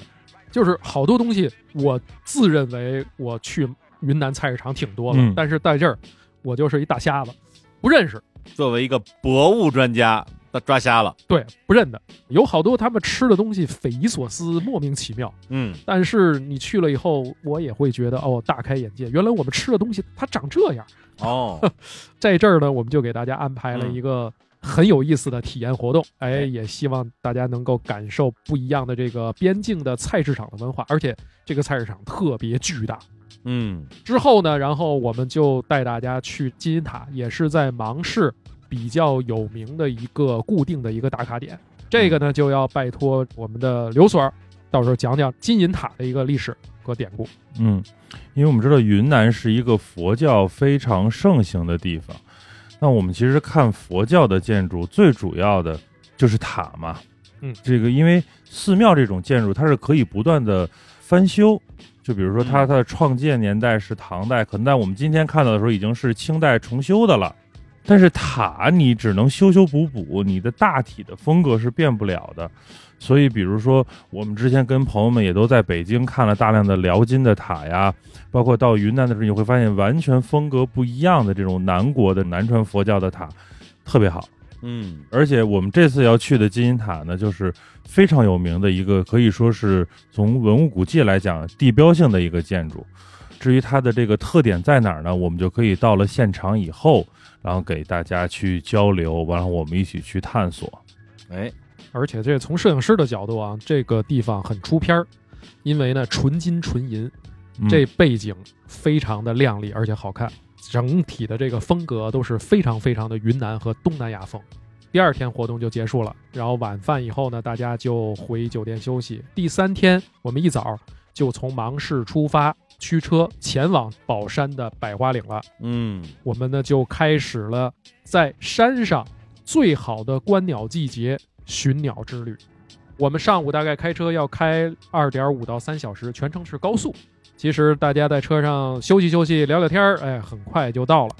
到这个百花岭之后呢，我们会入住在百花岭非常有名的一家民宿。嗯，在百花岭地区啊，它总共有二十多个鸟塘、哦、啊，民宿更是不计其数。我们要入住的这一家是在这里面最有名的一家，一个是它的科学观鸟以及科学建造鸟塘的这些故事，也是被我们这个热爱观鸟的朋友们广为流传。另外呢，就是我们去到的这个时间，十二月中下的这个时间，刚好是云南鸟类迁徙最集中的一个时间，所以我们在这儿呢会教大家一些野外观鸟和在鸟塘观鸟的基础知识，以及在这儿我们要给大家做野外观鸟实践课哦，教各位在野外怎么找鸟，望远镜怎么用，长焦相机怎么用，您用手机怼着望远镜怎么用。嗯，保证咱能拍到好东西、哦、也能看到好东西。而且呢在这个非常原始的这个林子里面啊，嗯，我们野外观鸟课的终点给大家安排了一次与众不同的温泉体验、嗯、我们要在百花岭里面去它的野温泉泡汤，赏景听鸟鸣、嗯啊、这个体验是非常独特的。从这个民宿出发到达我们的这个野温泉的入口大概要四十五分钟左右。嗯，这一路呢都会沿着一个大峡谷的区域沿峡谷而下，整个过程中就会感受到周边不停的会有鸟的叫声在更替。最终我们的到达的终点是一个热气腾腾的野温泉。我相信大家很多都去这个温泉度假村泡过温泉，但野温泉是一种特别意外的一个体验啊。嗯，这个野温泉呢其实周边也有一些换衣服的地方啊，也有人工设施啊，但是呢它是纯野外的这个环境、哦、是野温泉，但是大家还是穿着泳装。对，穿泳装去，啊、对对对、啊、对对对对，肯定得穿泳装，不是野炮啊。对，你说的那还是鲁达啊。之后呢，这个晚上我们晚餐以后啊，由我们包括和当地的向导一起，我们带着大家去丛林里去找生活在百花岭的猫头鹰。嗯，其实一提猫头鹰呢，大家就会觉得，哎呦，这特别可爱的造型。但其实，哎、我还以为说是什么呢？咱北京不是老话吗？不怕夜猫子叫、啊、就怕夜猫子笑。其实晚上我们找猫头鹰啊，几个方法。首先就是得听着夜猫子叫。嗯，他叫了以后我们就能定位了，他到底离我们有多远、嗯、大概方向是什么。然后晚上呢，因为是全黑的环境，嗯，然后猫头鹰它又是一个纯夜行的鸟类，嗯，所以必须在八点以后大概它开始活动了，嗯，我们再出去找它。然后我们自己呢也会携带一些高精尖设备，哎，我们带什么呢、嗯、我们带热成像仪，哦，就是我们可以在冬天啊、呃，其实在那边也是很多乔木都落叶了，在这些相对比较密实的这个林子上面，我们去找到猫头鹰的所在地吧，嗯啊，相对会比较准确的带大家去体验一下黑夜中的猫头鹰到底是什么样，嗯啊，这非常酷，这件事非常酷，而且还刺激。而且这个夜探啊，我还补充一句，嗯、就是咱们之前淼叔带队的那个沙拉乐团嘛，本来是安排了三晚的夜探是吧？对，结果大家就是夜探了一次之后，就据说啊。就欲罢不能，觉得三个晚上太少了，强行要求又加了又加了一个晚上，又变成了四晚夜探，哇，天天夜探，我、哦、天哪！这边的夜探呢，可能跟那边找的不一样啊，因为正好赶上是相对温度比较低的时候，嗯，所以呢，我们晚上只找鸟，但也有几率找到一些在夜间出没的夜行性会滑翔的哺乳动物，嗯，比如说这边也有鼯鼠。嗯啊，这边晚上是有鼯鼠在树上从这边滑到那边，嗯啊，不会飞啊，会滑行的。另外呢，树上也有可能能够找到什么呀？果子狸，哦，就像这种夜行性的哺乳动物在这边都有分布。哎，反正就是夜行大祸啊！对，夜行大祸，夜行、啊，所有拿手电照上去的地儿全是眼睛发光，两个大光点。哇！然后不同的动物眼睛反出来的光颜色是不一样的。我之前一直不知道为什么说狐狸仙儿。嗯，去过一次内蒙，夜里拿手电照了一次狐狸眼睛，知道了，绿的啊，确实比较仙儿啊。关于这个四大仙儿的事儿，刘总能讲两小时，上上礼拜刚给我讲过，这个有机会一定听听。哎，然后呢，我们这一天夜探完猫头鹰以后，找完夜猫子，咱就回来睡觉了。嗯，然后下一天呢，我们就从这个早晨起来，我们上午要去到这个鸟塘观鸟。嗯。这边的鸟塘呢，我们给安排到上午，是因为鸟类活跃的时间主要就是在每天的上午，它有一个固定的时间会比较活跃。因为现在的这边的鸟塘都是相对比较科学的一些管理的方法，而且呢，整个的百花岭地区呢，它现在就是做了一个非常科学的管理鸟塘的体系，所以在这边呢，我们感受到的都是中国的爱鸟人士都会在这个时间来到这个地方去寻找。在整个百花岭非常非常漂亮的一些鸟类，我们可见的啊种类基本就是能够看到二三十种，嗯，就是我这边有名录很多很多，但最起码咱们在这儿普普通通您在鸟塘里看就十多种，哦，是很平常的一个事儿。但是呢，有一点就是你待的时间得是够的，嗯，我们在这儿呢就教大家一下如何真正的与自然接触，但是要求各位在鸟塘看的时候呢。是不能说话哦，全必须是这种啊，这个声音可以，必须特别小声的交流。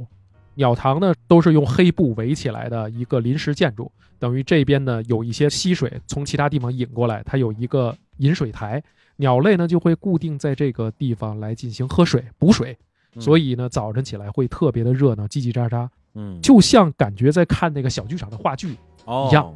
只是演员不一样。五颜六色的鸟类都会到这边喝水和补充能量啊，这是非常非常有趣的一件事情。嗯，这是我最期待的。我也特别期待啊。中午吃完饭以后，下午我们就要前往宝山市的车站，搭乘火车回大理。这儿呢也是给大家尽量安排的舒适一些，因为从宝山我们要开回到大理时间太久了，要四个小时，嗯，但是火车呢就一个半小时就到，我们就比较舒服，嗯，然后到大理以后呢，我们直接接站，然后晚上入住酒店以后，给大家安排了非常有特色的这个白族的特色晚餐。嗯，然后在这个晚餐之后呢，各位回到酒店以后就可以自由活动了。我们的酒店啊就在大理古城的旁边，所以各位晚上因为这几天呢大家都认识了，也都熟悉了，嗯，各位可以自己组队去大理古城里面逛逛。之后第五天呢，我们上午就给大家安排的南诏国的 City Walk。这个时候呢，就刘所为我们全程讲解，是南诏国遗址的 City Walk。哦，好，对对对，得嘞。哎，其实我这个，因为在日坛也带大家走过一些 City Walk 的点儿，在北京的，嗯，在北京的。那么其实这次的 City Walk 是我特别期待的一次，因为它的时间的跨度非常大。比如我们在北京带一个 City Walk， 基本上就是像大石烂那次嘛，就是明清两朝的。然后和李叔我们走那次，我们最多啊看到了一个元代的遗迹。对，但是这次我们可以把时间一直推推到了唐代，相当于是一个跨越千年的一条线路。从唐代一直走走到了现在大理的这个古城区的这么一步一步一步的穿过历史，这么一路走来，这里头像我们之前在节目里头聊到过的一些著名的历史事件呀，一些著名的这个文物遗迹呀，我们都能不仅是听，还能看，有的地方还可以上手摸一摸，进去逛一逛。嗯，关于这一部分的 City Walk 的内容呢，刘所也跟我大概沟通了一些，嗯，但是呢，我们今天在节目里边就不详细展开说了，哎，所以还是要啊报我们的团能听到啊刘所现场版的 City Walk 的精彩讲解。然后之后呢，我们这个在午餐以后啊，下午给大家安排的是去到苍山脚下的无为寺。这个无为寺呢，我们也分为两个部分。无为寺呢，作为唐代非常有名的一个寺庙，这个是刘所来讲。但是呢，无为寺在我们观鸟圈里面是特别有名的一个苍山观鸟点，所以这个地方它就融合了两者为其一，又适合徒步，又适合观鸟，还有很多的历史故事，还能喝下午茶。其实无为寺是一个非常有我们这次旅行团调性的一个点。它的这个自然风光啊，跟大自然的连接部分，刚才郑阳老师已经介绍过了。那其实我们去无为寺去看什么呢？首先从名字上来说，无为很明显是一个道家的一个词，对吧？黄老之术，无为而治。但是一个佛教的寺庙里头，为什么会用这样的名字？我们现场会跟大家去交流一下。而且比如说我们在讲到南诏大理，节目是两期，南诏大理，对。那我们这次的这个这一天的行程呢，其实也是两部分。上午是南诏的那些遗迹遗址，那我们下午呢就去看大理的那些皇帝们，因为在节目里我们介绍了大理的皇帝最大的特点就是他们基本上都去做了太上皇，然后他们去做太上皇以后，首先的选择就是去当和尚。对，那他们到底去哪儿当了和尚呢？谁去记录他们呢？我跟火总在节目里还查说，这个寺庙里头的历任方丈跟大理国的太庙供的这些先帝们，就是都是一拨人嘛，对吧？对。那么这个地方啊，就是我们这次要去的无为寺。在这个晚餐后啊，这天我们给大家安排了本次旅行的最重要一站。我们要去哪儿呢？我们去这个日坛的大理总部基地做客。哇，或者说是回家。哎呀，说的这么大，一下就总部基地了，感觉这大一代还有两千员工的感觉。对，没有没有啊，大家其实听到这儿，你可以感觉到啊，我们这这个团跟今天我们分享的故事啊，其实有一些异曲同工之妙。嗯、因为郑阳老师他分享的故事呢，是说哎如何跟大自然产生连接，然后刘所呢是跟历史啊，跟这个千年的岁月产生连接，而我呢是在一些很日常的生活场景里边产生一些非常极致的私人体验。那么咱们这一次的团呢，哎，自然的部分有了啊，各种观鸟、观猴、观猫头鹰，然后人文历史的部分有了啊，有金塔、银塔、无为寺、大理南诏国。那还有一个就是私人体验啊，这个私人体验什么呢？就是大家一起来日坛公园啊，因为很多的听众一直在我们的什么评论区啊、私信里边说啊，能不能去大理的办公室看看？没错，这次大家终于可以来了啊，可以来到日坛公园，在大理的办公室，我们的院子里边去参观一个非常重要的一个景点。这个景点就是我，我我在大理很想你，我举牌子，我举牌子。不是，我 cosplay 成一个牌子写脸上。这个李叔呢会为大家准备好炉火，咱们来一次非常浪漫的这个围着篝火的一个夜话、嗯嗯、或者说呢咱可以是这个大家在一起认识这么多天了，咱们来一个树洞倾诉、嗯、或者就是在这团里哎神交许久没说话的，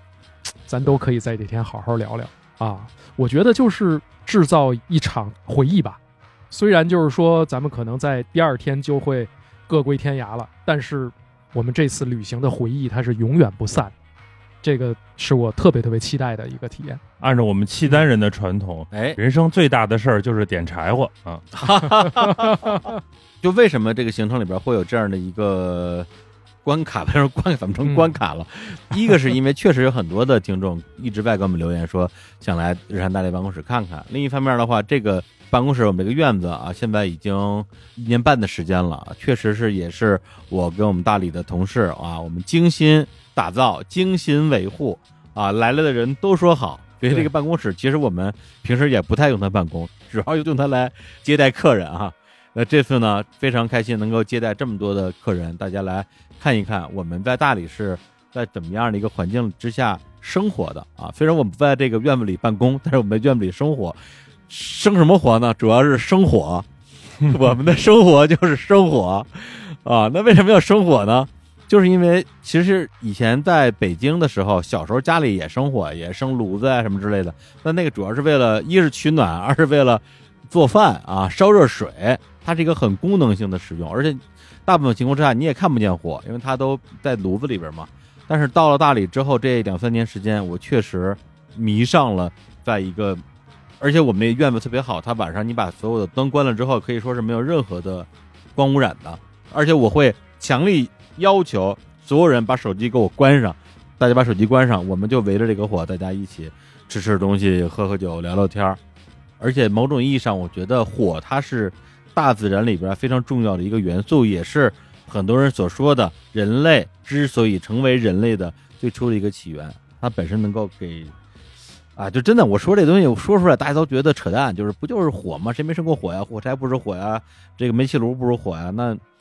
你要这么说，那我也没法反驳啊。但是当你真的长时间的去凝视一团篝火的时候，我相信你会有不同的感受啊。我明天晚上啊，因为我现在人在大理啊，对，明天晚上我就会去大理的办公室院子里边再去生一把火去啊。希望我能控制一下火势啊，不要让你们来的时候没有火可以生啊。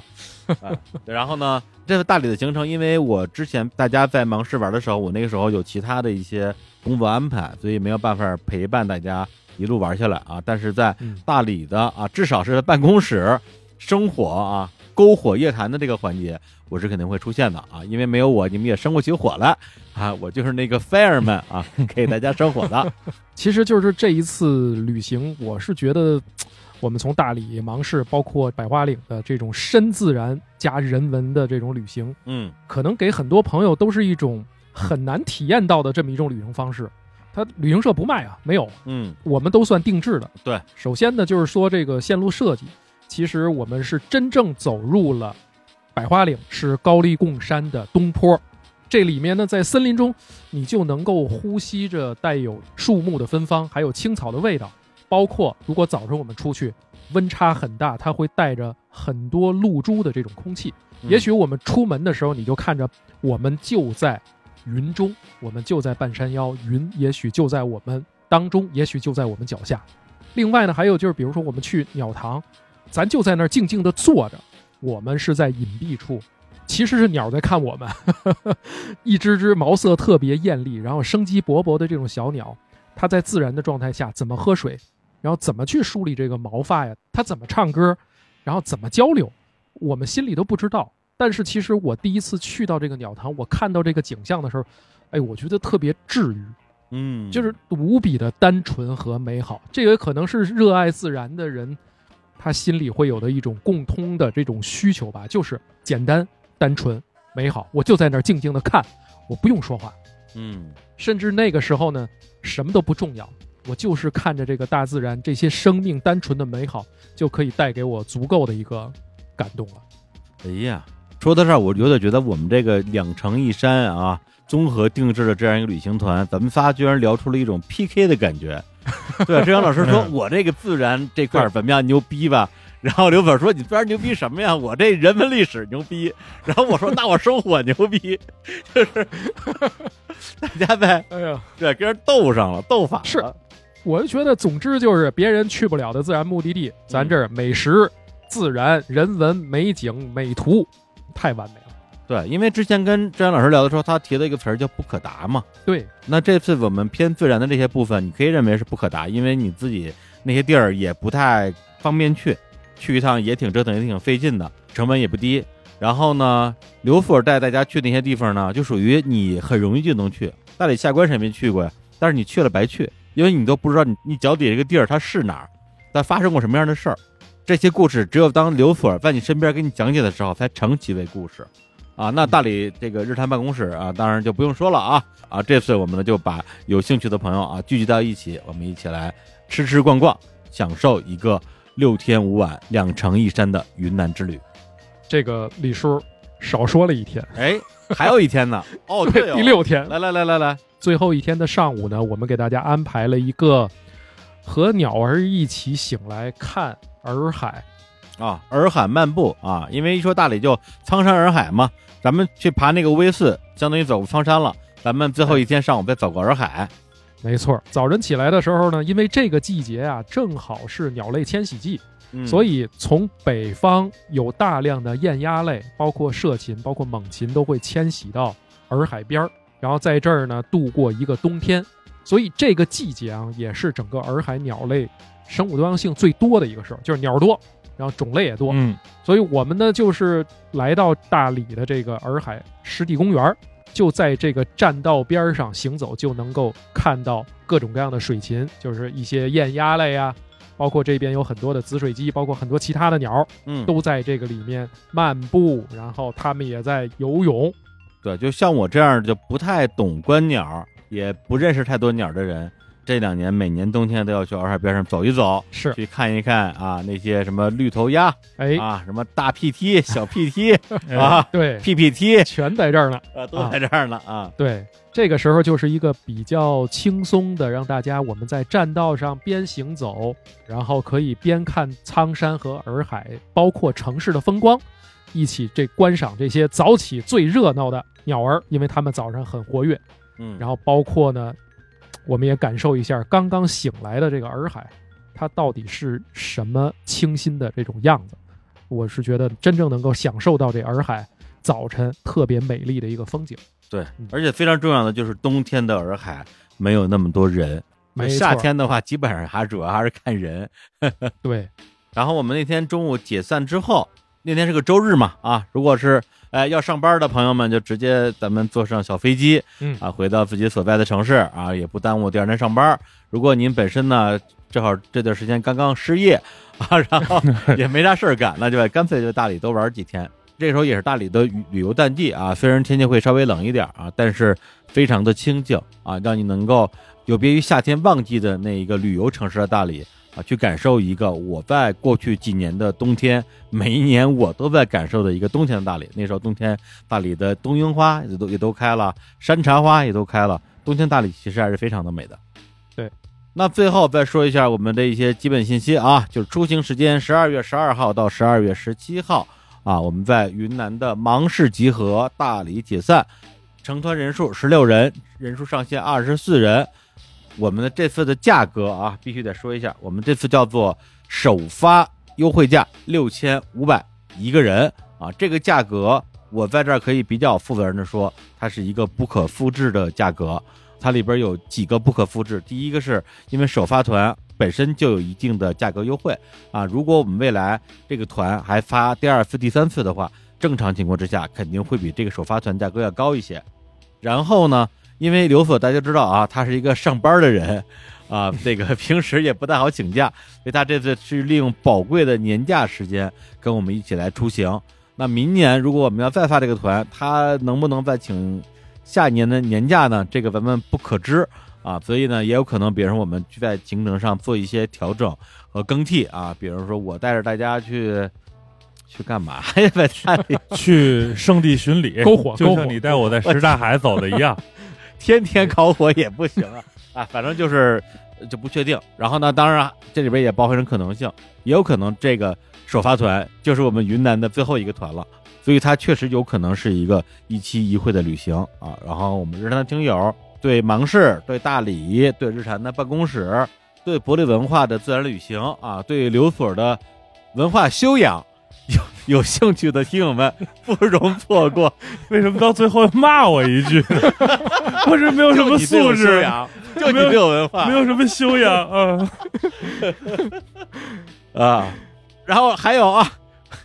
我估计听到这儿大家都疯了，说我抱还不行吗？别说了啊！还有这次我们除了带大家吃喝玩乐之外，我们还会有一些相当于是附赠的礼物啊。首先，刘所本身他要去带我们的云南团嘛。所以刘所在日常公园的两套付费节目，一个是之前已经上线的宁夏的宁夏西夏宁静的夏天，对，呃西夏的付费节目免费送给您，如果你已经买了啊，我们就强行再送您一套啊，您可以送给您的朋友。然后呢，就在我们本期节目播出的下一周上线的刘所讲北魏的付费节目，您就直接不用买了，只要报这个团。我们也免费送给您啊，免费收听。同时呢，因为刘所之前跟小伙子他们俩讲大理国这两期节目啊，也是非常的受欢迎，而且我们这两期节目的封面设计啊，也是颇有独到之处，所以我们会把这两期节目的封面啊做成两个冰箱贴。哎哎，当您最后一晚到达我们大理的办公室的时候啊，你就会收到这个冰箱贴，作为我们这次的一个伴手礼。而且这个冰箱贴未来我们也不会在任何的平台去出售啊，只针对这一次行程的参加的我们的队员啊。然后如果那天晚上大家烤篝火啊，聊大天不慎喝多了，我们待在办公室还能给您提供一晚的免费住宿啊。虽然本来你已经有了收费住宿，但如果您连自己的酒店都回不了啊，我们办公室也可以住啊。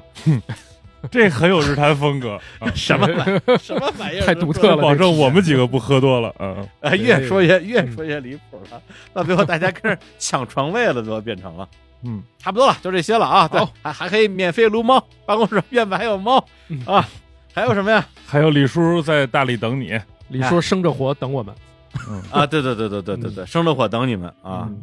行，那咱们关于这一次啊，日坛也算是我们。呃，真的是花了很多的心思，大家听就知道啊。这个团肯定是在这个世界上除了日坛不会有任何人卖的团，因为它有非常强的日坛属性，同时也是郑阳老师前段时间专门跑到呃芒市大理，整个走了一大圈，把我们这次的所有的行程全部完成了一个探路啊，替大家把行程踩点都已经踩好了，也是希望能够给大家带来一个相对理想的旅行体验。那就忙事件吧，忙事件，嗯嗯，好，拜拜，拜拜。你落下了，像在飞翔，有点火花，有滴星光，前去天涯，远至回家。有一刹那想起他，风那么大，扑面的乌鸦能够有吗？空气可怕，你快下吧，快熄灭烟花，淋湿头发，停止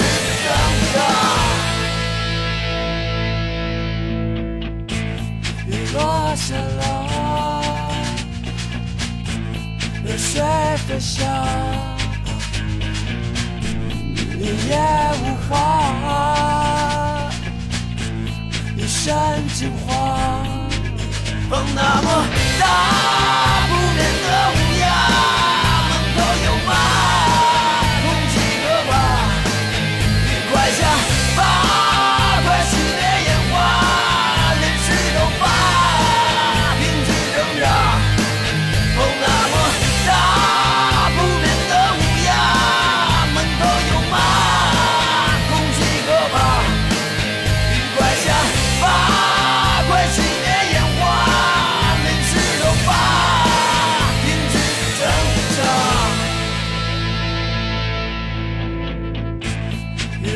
下了，流水飞翔，一夜无话，一身惊慌，心去天涯，眼睛回家，有一刹那。